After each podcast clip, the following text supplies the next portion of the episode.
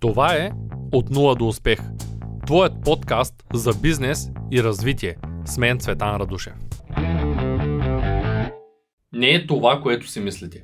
Няма да ви продавам този прекрасен шампуан, а ще ви запозная с човека, който го произведе. Той ще ви разкаже как всъщност се случва целият процес.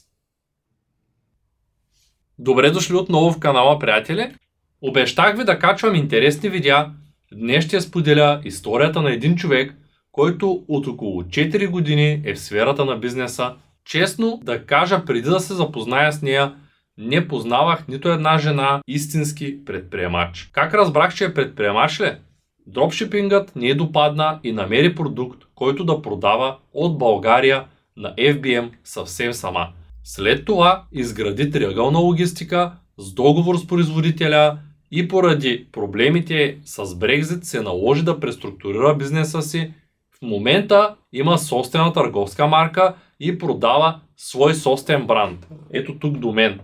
Първата жена предприемач в сферата на онлайн търговията, която познавам благодарение на събитията, които организираме. Това е живото доказателство, че въпреки осем цяло и пет процента жени, които гледат този канал, те не са за подценяване. Антония ще ни разкаже в разговор днес какви са трудностите за производството и продажбата на собствен бранд. Днес ще изтегля и печеливша за NanoLedger, както и ще можете да участвате за още един. Сещате се как. Условията ще споделя по-късно във видеото. Ето и някои от въпросите. Как стартира свой собствен дропшипинг магазин? Как избра продукта, който продава от България? Как реши какъв продукт да произведе? Каква е печалбата от Еф Би Ем и тази от Еф Би Ей? И каква е спрямо дропшипинга? Колко пари струва производството на един шампуан? Как се справя с ретърните и с конкуренцията? И как да направим нещата по-евтино? Може да ги направим по-евтино. Как да се свържем с производителя и да произведем свой собствен продукт? Това ще научите в днешното видео, ако останете до края. Нека сега се обадим на Антония и да ѝ задам тези въпроси. Ало. Здрасти, Тони. Здрасти. Как си? Добре съм, благодаря. Супер. Ще ме споделиш ли как започна с онлайн търговията? С това приключение. През две хиляди и седемнадесета година във Фейсбук попаднах на един пост на Геомил Гъргиев, в който се пишеше, че ще се провежда курс за онлайн търговия в Силистра. И понеже аз съм от Силистра, исках да отида. Беше ми интересно какво е това да работиш от вкъщи. Там се казваше, че няма да имаме нужда от голям първоначален капитал. Стана ми интересно и реших да отида. Там се запознах с Геомил, не го познавах преди това. Там срещнах и теб и правеше демонстрация на твоя софтуер Ес Ем Про.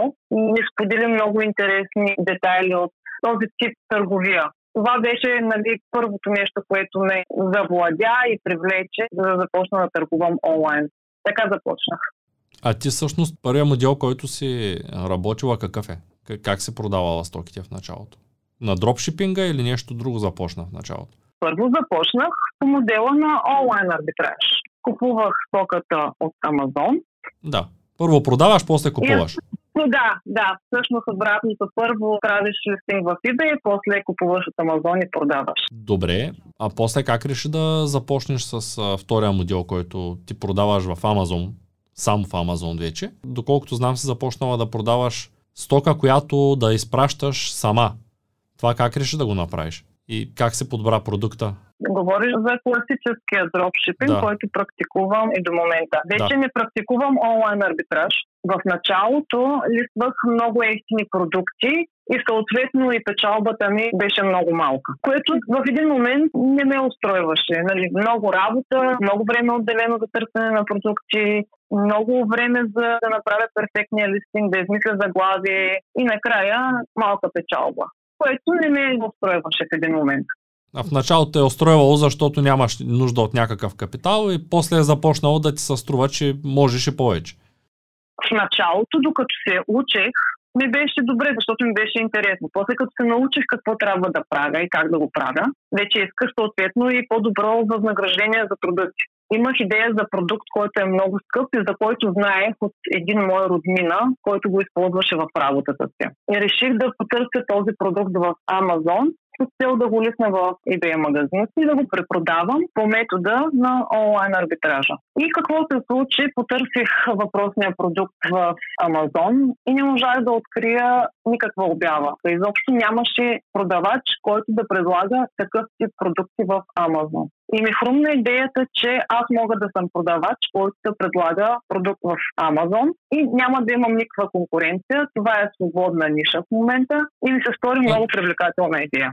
Добре, ти си го беше набелязала този продукт. Те къде го произвеждат? В България се произвежда продукт. А как се свърза с тях? Няколко пъти им писах имейли, но никой не ми отговори на имейлите. Аз бях твърдо решена, че искам да продавам този продукт. Отидах на място, без оговорка, понеже нямаше кой да ми отговори на имейлите и да се оговорим среща. И настоявах да разговарям с човек от отдел продажби. За щастие ме приеха. Два дни след разговора получих ценова листа и ми позволиха да предлагам техните продукти. Помня, че първата ми поръчка беше за десет броя, по един брой от модел, т.е. закупих десет модела. И направих обяви в Амазон, докато изчаквам да ми пристигне стоката, аз започнах да създавам Амазон акаунт, много лесно се верифицирах и така започнах да го продавам. Супер, а защо беше толкова уверена, че ще се продава? Как, как реши всъщност да продаваш точно този продукт? Както казах, продукта го познавах от моя роднина, който го използваше в работата си. Бях сигурна, че няма да бъде безуспешно, защото знаех, че едно нещо свързва потребителите на този продукт. Те имат изгарящо желание да задоволят точно определена емоционална нужда. Мога да дам пример с себе си, понеже аз съм любител сладкар и когато съм завладяна от дадена идея, искам да изпробвам някаква нова рецепта за торта или за някакъв сладкиш, се е случвало до три-четири часа вечерта да пека, да изхвърлям неуспешните печева, да започвам от начало, докато не си задоволя емоционалната нужда да направя това, което съм се наумила с тази рецепта. Това желание присъства и в потребителите на този продукт. Ти, доколкото знам, по-късно си започнала и с триъгълна логистика. Тоест, в началото си ги купувала и си ги продавала, но тъй като са скъпи, си направила така, че да могат да ги изпращат вместо тебе. Това как се случи? Да, в началото купувах стоката, след като се продаде, се купувах още допълнителни количества, но след няколко месеца, може би на третия месец, след като започнах да работя с тази фирма, ги помолих да ми позволят да листна целия ми продуктов асортимент и поисках от тях те да изпращат продуктите на клиентите ми, като аз ежедневно ще им подавам поръчките. Тяхната част от работата трябваше да бъде просто да ги опаковат и да ги изпращат на адресите, които аз им давам и в края на месеца да ми фактурират оборота, който съм им генерирала. Трудно ли се съгласиха? Не се съгласиха трудно, защото виждаха, че аз имам желание, виждаха, че разкривам пред тях нови пазари и за тях всъщност беше добре дошло. Тъй като ти казах в началото, че не ти се продава на дропшипинг, защото печалбите са малки, тук продуктите са доста по-скъпи. Ако не е тайна, какъв е процента на печалба при продажба на тези скъпите продукти, които, които продаваш в момента? При всеки модел процента на печалба е различен и за това си има определена причина. Но средно печеля около четиридесет до четиридесет и един процента. А каква е цената на тия продукти? Колко е средната цена на този продукт, който продаваш? Знам, че има много скъпи и много ефтини, но да кажем средно, ако имаш хиляда продажби, колко ти е средната? Средната цена около двеста до двеста и петдесет. двеста до двеста и петдесет евро? Евро. А ти ги продаваш в Англия? Да, продавах ги в Англия. Какво се случи след Брекзит? Защо нещата се промениха така за теб? Структурата на работа, която си бях подредила, беше изпипана до съвършенство и ми беше много лесно да я изпълнявам ежедневно. След Брекзит, заради задължителното минаване на всичко през митница, не ми беше удобно да продължа да правя класически дропшипинг. Трябваше да купя количество, няколко палета, да го внеса в Англия. Това беше единствения вариант, но този вариант не ме устройваше, защото естеството на продукта просто не го позволява. Да, и реши да се адаптираш отново. Първо спря дропшипинга, за да почнеш да продаваш собствен продукт. Сега има Брекзит И ти като истински предприемач, който се занимава с бизнес, реши, че трябва много да се адаптираш и започна да произвеждаш продукта, който днес съм сложил тук зад мен. Искам да го покажа, тъй като аз те питах, повечето от хората, които говорят, говорят пред камера без да покажат какво произвеждат, какво продават. За продажбата разбирам. Продаваш неща, които ги купуваш от някъде и сега ти не искаш да кажеш какъв е продукта, който се продава, защото много лесно може някой да намери същия производител и да го копира. Докато тук много благодаря, че се съгласи. Сега показвам в момента на камера всъщност твоя продукт, който продаваш в Health and Beauty в Амазон и за който ще ти задам няколко въпроса, ако не възразяваш. Да, добре. Първият продукт, който се продавала от България, всъщност е мъжки продукт, скъп. Казвам мъжки, защото е високотехнологичен и аз лично не съм виждал жена да използва този продукт. Това е нещо доста трудно.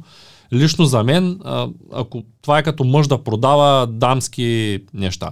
Това е много трудно нещо. А това, което ти продаваш в България, от България по-скоро, е доста сериозен продукт, който е високотехнологичен, изисква допълнителни познания, най-вероятно много се проучвала, питала си производителя, чела си в интернет. Как реши да продаваш в Health and Beauty в Амазон? Знам, че това е най-трудната ниша конкретно. Наистина ми е отнело много време за проучване, за обучение. Когато имам въпрос от клиента, често се случва да се съветвам с производителя, те много ми помагат за това. Как реши да продаваш конкретно продукт за косопад? Това е доста натоварена ниша. За разлика от продукта, който продавам по метода на класическия дропшипинг от България, исках продукта да е за по-масова употреба. Mm-hmm. И след като се случи това с Brexit, нямах възможност да продължа да работя по същия начин. Аз трябваше да се преместя от Англия в Германия. Трябваше да направя нова фирма, трябваше да направя нов Amazon акаунт, за да мога да продължа да продавам с българската фирма. Така и ти това си направила реално? Да. И няколко месеца, докато се местя, нямам обяви, нямам листинги, нямам продажби, съответно никакви приходи. И бях много ядосна на себе си, че позволих това да се случи, че не си бях разработила друг продукт. Затова реших, че трябва да имам още един продукт, да е коренно различен от това, което продавам в момента. Не исках да се отказвам от класическия дропшипинг с българския производител. Категорично не исках да се отказвам. Бях си казала, че ще направя всичко по силите си да го продавам. Да, беше ми много трудно да се изместя цялата дейност от английска фирма на българска фирма. Отнеми три месеца да си верифицирам акаунта в Амазон Германия, но в крайна сметка успях, преместих си обявите и продължавам да ги продавам тези продукти с друг акаунт. Тоест, ти сега първия продукт, който, за който говорихме, който продаваш от България, тъй като пазара се е променил, ти се променила с пазара и си прехвърлила всичките продажби в Германия. Обаче, понеже си била недоволна за, за това, че този продукт, който продаваш от България, ти е единствения вариант за печелене на пари онлайн, си решила да си произведеш собствена търговска марка, собствен продукт. Добре, ами как се свърза с производителя? Всички знаем, че е много трудно в козметиката, трябват сертификати, не може кой, кой бъде така да ти произвежда. И как се свърза с производителя и да ти направи бранд? Трудно ли беше? Исках да е нещо, което ще бъде за масова употреба. И започнах да търся в интернет фирми, които предлагат private label. Свързах се с няколко български фирми, да, повечето от които и до ден днешен не са ми отговорили на запитването. Други ми изпратиха мостри, които нямаха нищо общо с това, което обещаваха. И реших, че не искам да се занимавам с български производител. И понеже много харесвах продуктите на една турска компания, и за щастие на техния сайт имаше таб, който гласеше, че предлагат private label. Писах им имейл и на следващия ден получих отговор и така започнах да кореспондирам с тях. Направиха ми много изгодна оферта. Аз им обясних, че нямам никакъв опит в производство на козметика и продажба на козметика, че продавам коренно различни неща и те ми казаха, няма проблем, ние сме професионалисти в нашата сфера, може да ти съдействаме с абсолютно всичко. И наистина дадаха ми едно цялостно решение. Новите козметични продукти подлежат задължително на химичен и физико-химичен анализ. Тестване, одобрение от технологии, изготвяне и подаване на документи за регистрация. Аз бях се питала дали производителя може да направи всичко това.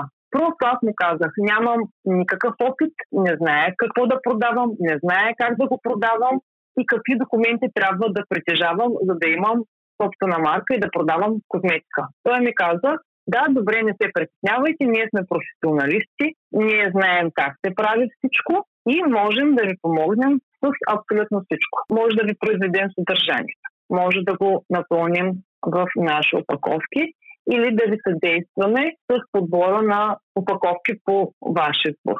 Може да залепим етикета, може да съдействаме с дизайна и отпечатването на етикетите. Може да съдействаме с регистрацията, ние знаем какво е нужно, за да можете да го продавате. Ще ви помогнем да изкарате нужните разрешителни. Бях споделила, че искам да ги продавам в Англия и дали могат да ми съдействат с всички митнически документи, износ, транспорт на стоката от Турция до Англия. Те казаха да, ние постоянно изпращаме по целия свят стока и знаем как се прави това. Много се зарадвах, че има кой да се грижи за тези всички детайли и подробности вместо мен. Изпратиха ми мостра, ползвах около три месеца и наистина останах много доволна. Аз сега, докато говорим, отворих кутията и виждам, че има шампуан и още нещо. Какво е това другото нещо? Шампуан и серум против косопад. Тоест шампуана не е точно против косопад, може да го използва всеки, а серума е нещо, което е към, към самия пакет за хора, които имат проблем с косопада. Това е комплекс, използват се заедно. Серума засилва действието на шампуана. И шампуана и серума са против косопад. Знаеш ли, че ти си от малкото, които са послушали това, което постоянно повтарям в видеята, не знам дали си послушала мен или просто си решила да е така, но продаваш доста скъпо, продаваш един от най-скъпите продукти в Амазон, в твоята ниша в момента и въпреки, че отскоро се продава добре, доколкото виждам, като ревюта е доста добре, което означава, че се продава добре. Как реши да го продаваш толкова скъпо или самия продукт е много скъп и ти не можеш да си позволиш да го продаваш по-евтино? Как се случват нещата. Няма да те питам за конкретни цифри, за конкретни проценти, защото той е голям, като цяло е голям риск да започнеш, но колко пари излезе, да кажем, първата поръчка, която ти направи, за да ти направят търговска марка с, с всичко останало, както ти искаш? Около седемнайсет хиляди евро ми излезе първата поръчка. Това е само за да ти направят шампуана и да го пакетират. Оттам нататък останалите разходи не си ги включвала най-вероятно. Не включени са разходите. Продукта е скъп, защото съдържанието е скъпо. Има ли вероятност, според теб, тъй като седемнайсет хиляди евро са доста висока сума, за хората, които искат да направят свой собствен продукт, това да стане по-евтино? При моята следваща поръчка няма да бъде толкова скъпо, защото аз вече съм направила дизайн на етикети, на опаковки, на документи, разрешителни, всичко ми е готово, регистрацията на марката е платена. Ти си направила скъпите неща. Винаги първата поръчка е най-скъпа, защото ти всичко трябва да правиш за първи път. При втората си поръчка, дизайна на етикети го имаме. Регистрацията на марката е направена. Сертификатите, документите, всичко е готово. Това влизаше в офертата на производителя. Доста е луксозен. Изглежда много готино. Аз бих го взел за подарък, този продукт.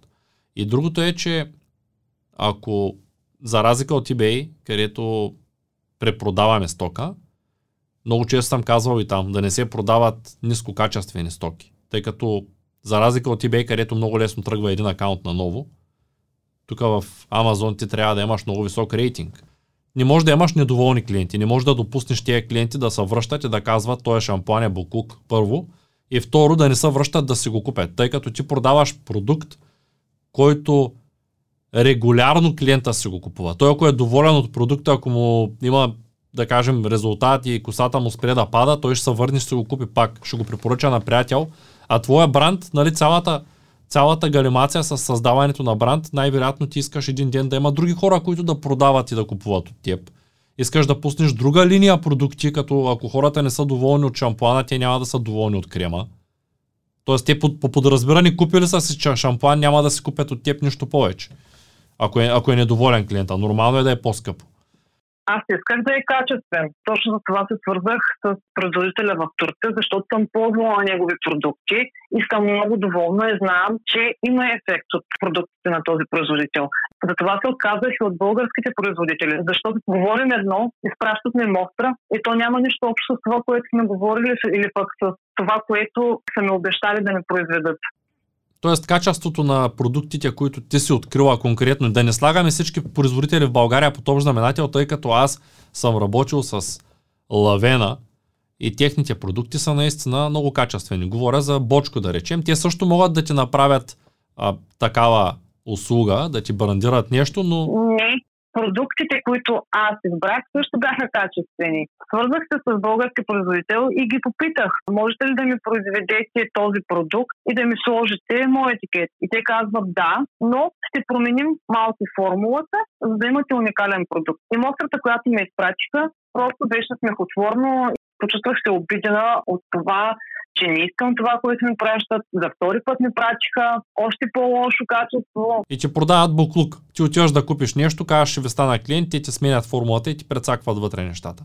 Добре, а колко процента ти е печалбата крайната, след като си направила собствен бранд? Тъй като сега в дропшипинга знаем петнайсет до двайсет процента е средната печалба. Ако се ползват гифт-карти, може да стигнем до трийсет процента.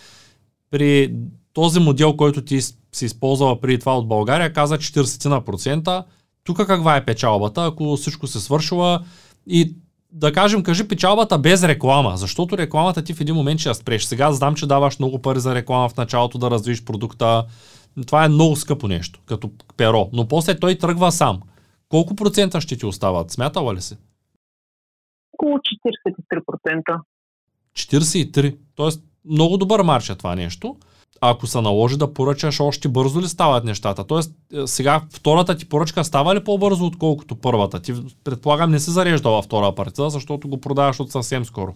Определено ще стане по-бързо, защото, както споменах, няма да се бавим с измислене на име на бранда, регистрации, документи. А първия път колко време ти отне, за да го пуснеш този шампан? От първия ми контакт с производителя до получаването на стоката ми отне почти шест месеца. Половин година.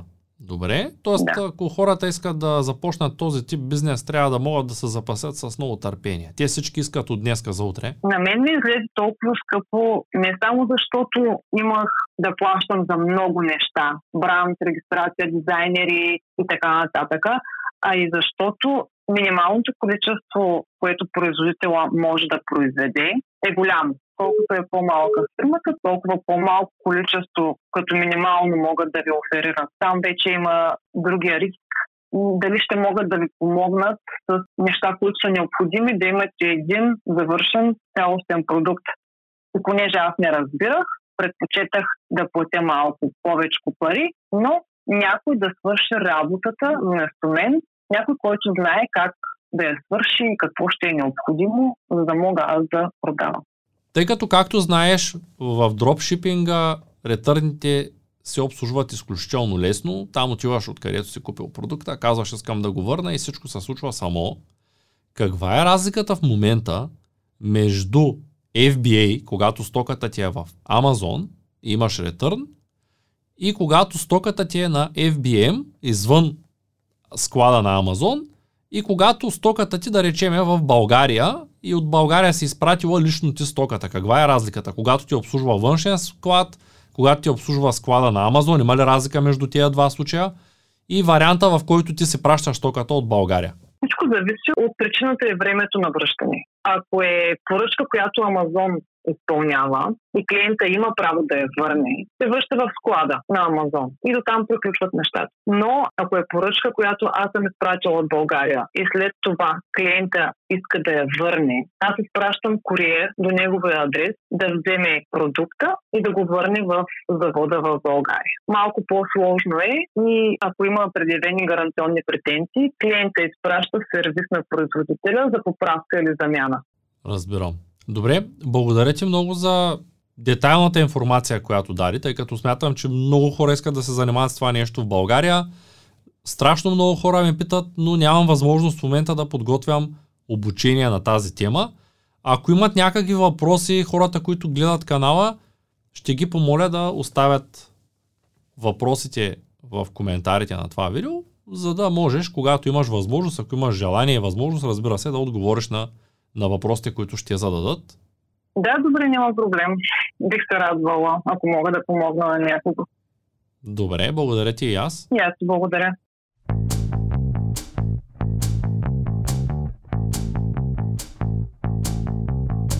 Това е От нула до успех. Твоят подкаст за бизнес и развитие. С мен Цветан Радушев.